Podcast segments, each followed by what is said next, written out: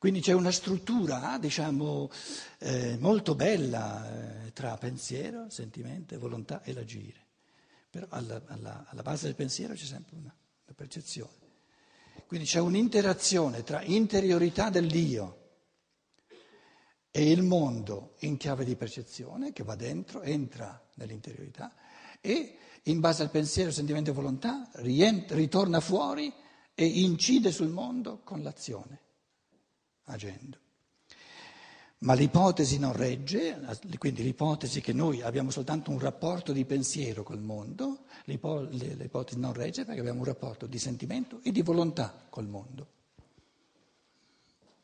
Noi non riferiamo le percezioni a noi soltanto in modo ideale per mezzo del concetto, ma anche per mezzo del sentimento. Certe cose ci piacciono, altre non ci piacciono. Certe cose evocano in noi simpatia, altre antipatia, come abbiamo veduto. Non siamo quindi esseri con un contenuto di vita puramente concettuale.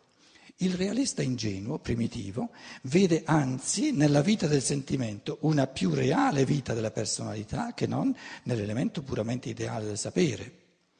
E dal suo punto di vista egli ha tutte le ragioni di prospettarsi le cose a questo modo. Perché il realista ingenuo vede nel sentimento una realtà molto più immediata che non eh, in questa rarefatta realtà dove sono soltanto pensieri che non sono realtà, perché il sentimento è più immediatamente percepibile che non il pensare, tanto è vero che noi percepiamo il pensare solo in via di eccezione perché normalmente disattendiamo il pensare, perché lo produciamo noi, e disattendere il pensare significa non percepirlo. Quindi per il realista ingenuo, siccome l'uomo ordinario non percepisce il suo pensare, perché lo crea, ci vive dentro, ma percepisce il sentimento, una rabbia, mi accorgo di, di aver rabbia, allora il, il realista ingenuo, che siamo tutti noi in partenza, pensa che io nel sentimento ho una realtà più densa, ho una realtà più completa che non in un pensiero. Un pensiero è solo un pensiero, ma un sentimento... Un pensiero non è una realtà, ma una rabbia, quella sì.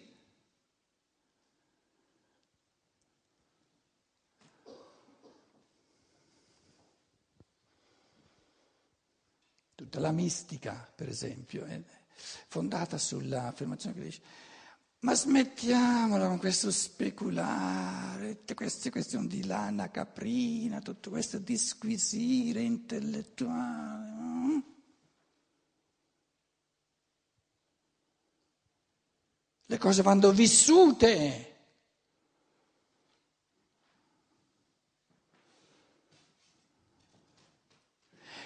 Oppure in teologia, in Cristo. Ma che mi interessa chi è il Cristo in sé per sé? L'importante è il mio rapporto con Lui. Il mio rapporto con Lui è ciò che io sento. E implicitamente si vuol dire... Finché vogliamo disquisire chi è il logos, eccetera, eccetera, in chiave di puro pensiero, non ci, non ci intenderemo mai. Ha un rapporto, lo sento quando io lo venero, questo Cristo. Allora, allora col logos, il Vangelo di Giovanni lo chiama logos, però il credente normale, diciamo un po' squattrinato, non lo vuol chiamare logos, perché quella è una, così, una cosa così rarefatta, intellettuale.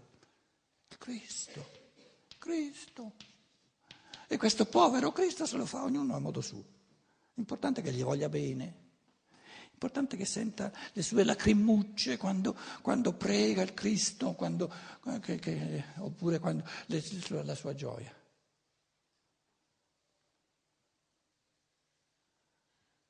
Una persona che rende il sentimento più importante che non il pensare ha soltanto se stesso e ha perso tutto il mondo.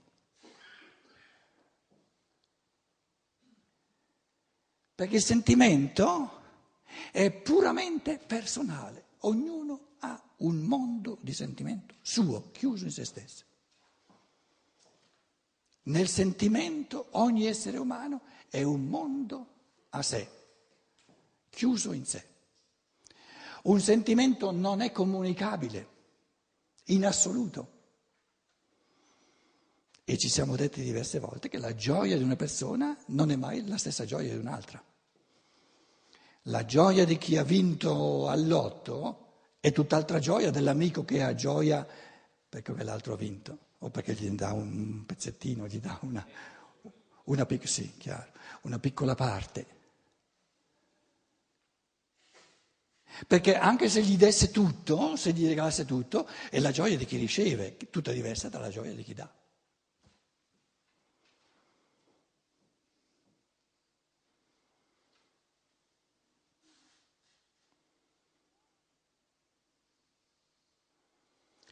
Quindi se l'essere umano si riducesse a sentimento avremmo una frantumazione assoluta o una, una incomunicabilità assoluta fra gli esseri umani. E sottolineare il sentimento vuol dire aumentare l'isolamento, la solitudine e l'incomunicabilità.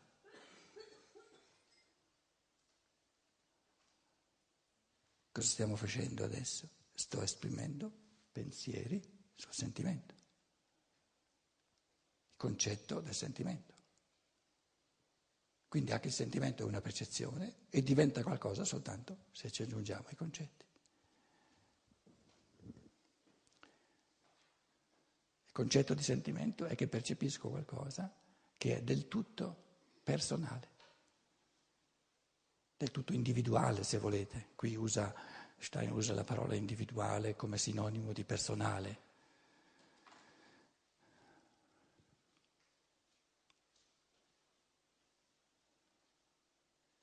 Nel sentimento ognuno è un compartimento stagno, incomunicabile.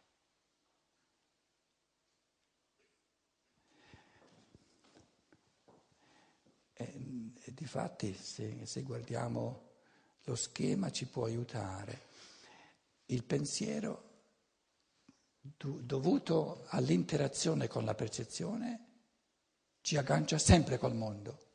La volontà, se è, se è vera volontà, non soltanto, eh, non soltanto desiderio che è un sentimento, la volontà ci aggancia al mondo attraverso l'azione.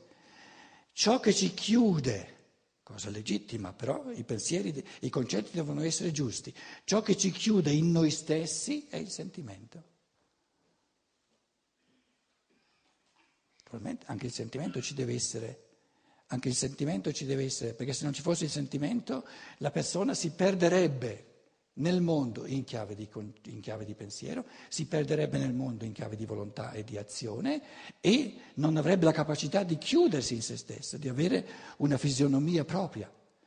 Però, come dire, ipertrofizzare, esaltare, esagerare la dimensione del sentimento e sminuire l'importanza del pensiero, l'importanza della volontà significa, come dire, chiudersi più del necessario in se stessi, più di ciò che è giusto. Secondo il principio fondamentale del realismo primitivo, attestante che è reale tutto ciò che può essere percepito, il sentimento è la garanzia della realtà della propria personalità. Anche perché il... Il pensare lo percepiamo nel nostro soggetto, ma non è qualcosa di personale. Invece il sentimento è veramente qualcosa di personale.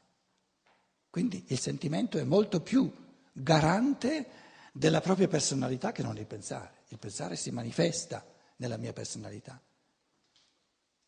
ma non è proprietà della mia personalità. Invece il sentimento è proprietà esclusiva, proprietà privata della mia personalità.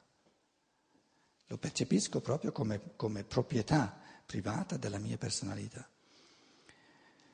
Ma il monismo qui inteso deve attribuire al sentimento lo stesso completamento che reputa necessario per la percezione se vuol rappresentarsela come realtà compiuta.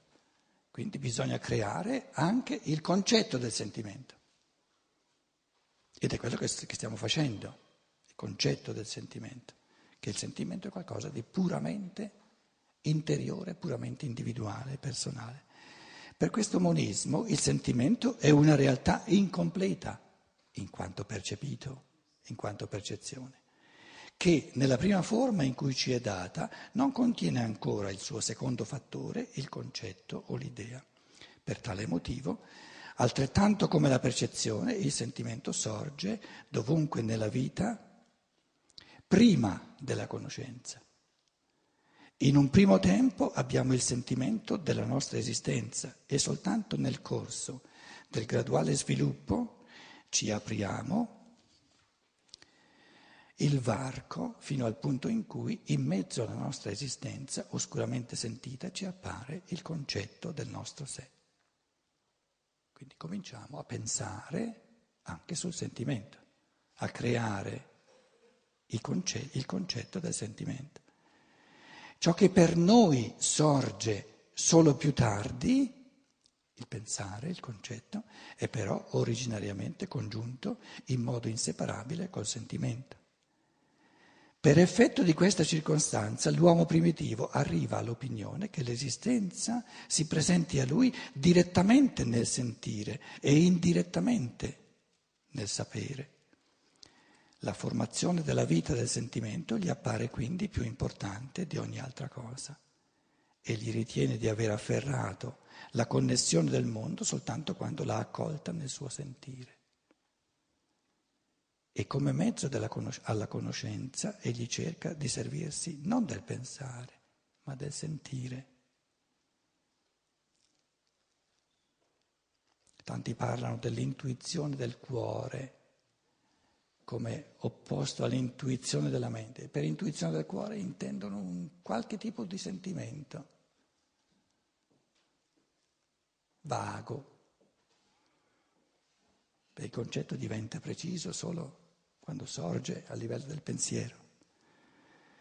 E come mezzo alla conoscenza egli cerca di servirsi non del sapere ma del sentire, non del pensare ma del vivere.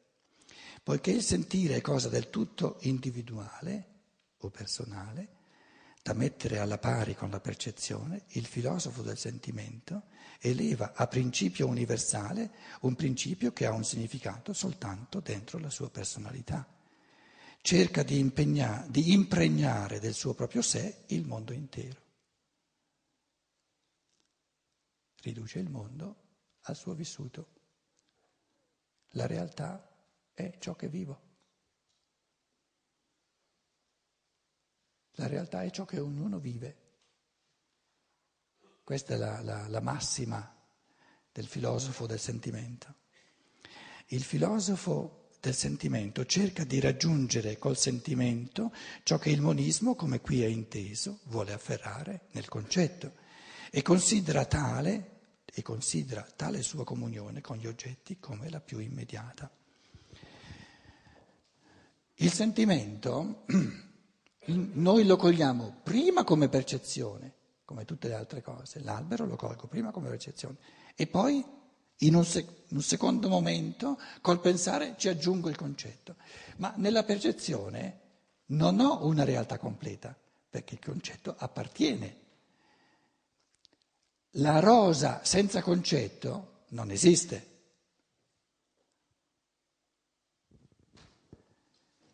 Il sentimento in quanto percezione, senza il suo concetto, non esiste.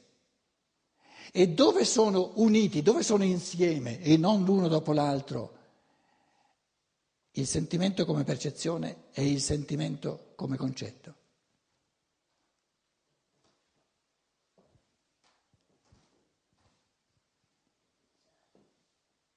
Ripeto la domanda. Noi quando ci poniamo di fronte al sentimento, abbiamo prima la percezione del sentimento, della gioia, come per tutte le altre cose, e poi col pensiero diciamo è gioia, il concetto. E tutta la prima parte della filosofia della libertà è, è servita a dirci, sta attento che quello che tu scindi in due e poi riunisci insieme, in origine si appartiene. Sei soltanto tu che scindi per poi avere la, darti la possibilità di ricongiungere, ma in origine sono insieme. Non esiste la rosa in quanto percezione senza il concetto della rosa, non sarebbe mai sorta la rosa. Allora ripongo, rifaccio la domanda. Dove esistono sentimento in quanto viene percepito, in quanto percezione, e sentimento in quanto concetto del sentimento, non uno dopo l'altro, ma insieme.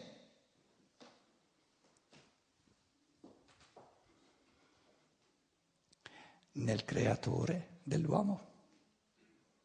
Colui che ha creato l'uomo, il Logos per esempio, supponiamo che sia il Logos a creato l'uomo, deve... Nel, si, si è fatto il concetto di sentimento, non può far sorgere il sentimento per noi come percezione senza averne avuto il concetto. Quindi in un certo senso è, è proprio l'opposto. Prima c'è stato il concetto del sentimento. Voglio creare un essere capace di sentimento. E ave, questo concetto ha fatto saltare fuori l'uomo che è un essere capace di sentimento. Noi... Questo sentimento che è percezione e concetto per noi, dove la percezione viene prima, il concetto viene dopo, lo interpretiamo come tutte le altre cose e diciamo in origine c'è però il concetto.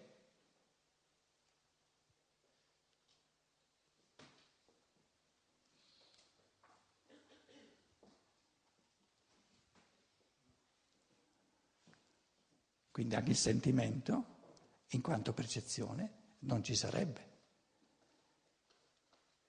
Se non ci fosse stato qualcuno che ha creato il concetto di sentimento.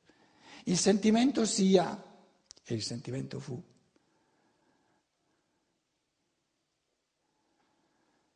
E per dire il sentimento sia, deve avere il concetto di sentimento. Devo creare un'anima capace di sentire all'interno gioia, dolore, simpatia, antipatia, eccetera.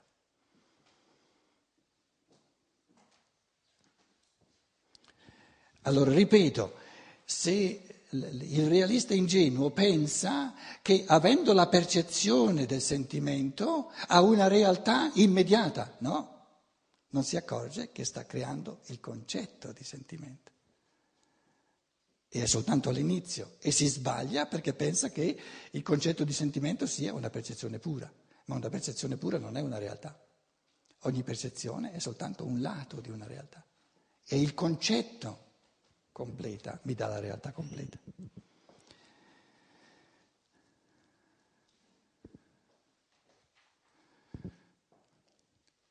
Allora faccio la domanda in un altro modo. Il sentimento è una percezione o un concetto?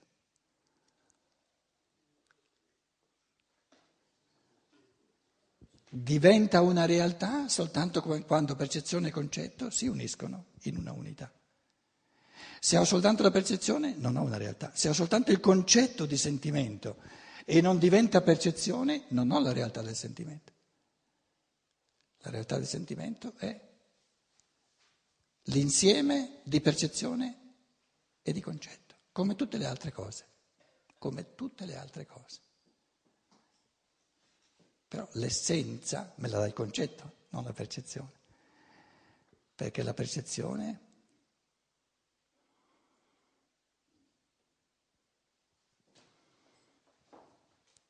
La percezione è un sentimento puro, è un sentimento puro.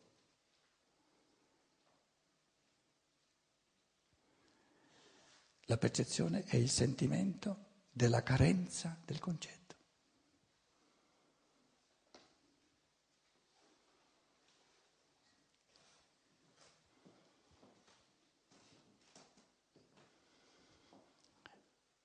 E la carenza di un concetto cos'è? Un sentimento. Mi manca qualcosa, lo sento che mi manca qualcosa. Quindi nella percezione pura sento che mi manca qualcosa. E sto cercando adesso psicologicamente di dire cose, perché non si può dire cos'è la percezione, perché non è nulla, è una mancanza. Però sento che mi manca qualcosa, un sentimento.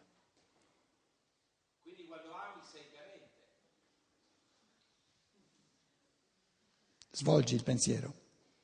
Se l'amore è un sentimento, quando ami c'è una carenza. No, no, un momento. Chi ha detto che l'amore è un sentimento? No, questa affermazione. No, no, no tu non l'hai fatta. Però... Eh, eh, eh, piano. piano, piano, piano, piano, piano, piano. Allora sei in tutt'altro mondo da quello che stavo dicendo io. Dell'amore non si è ancora parlato, complica le cose all'infinito. Allora, ripeto, il, la, ci siamo tante volte detti, ma allora se la percezione non è una realtà, diventa una realtà soltanto in base al concetto, allora cos'è la percezione?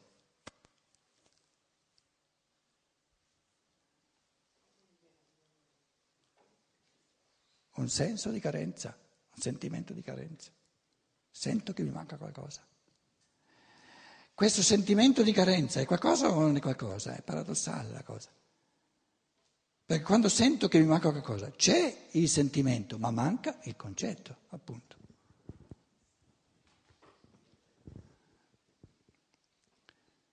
Quindi la percezione pura è un senso di insoddisfazione. E questo senso di, in italiano, significa un sentimento. Mi manca, manca, manca, manca. Crea il concetto, allora hai la realtà.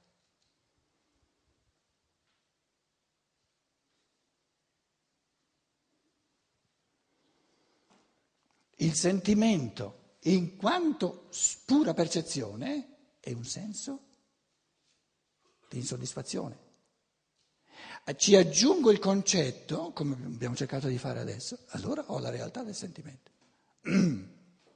Dico in chiave di pensiero cos'è il sentimento. E ci siamo detti che ogni concetto è molto complesso.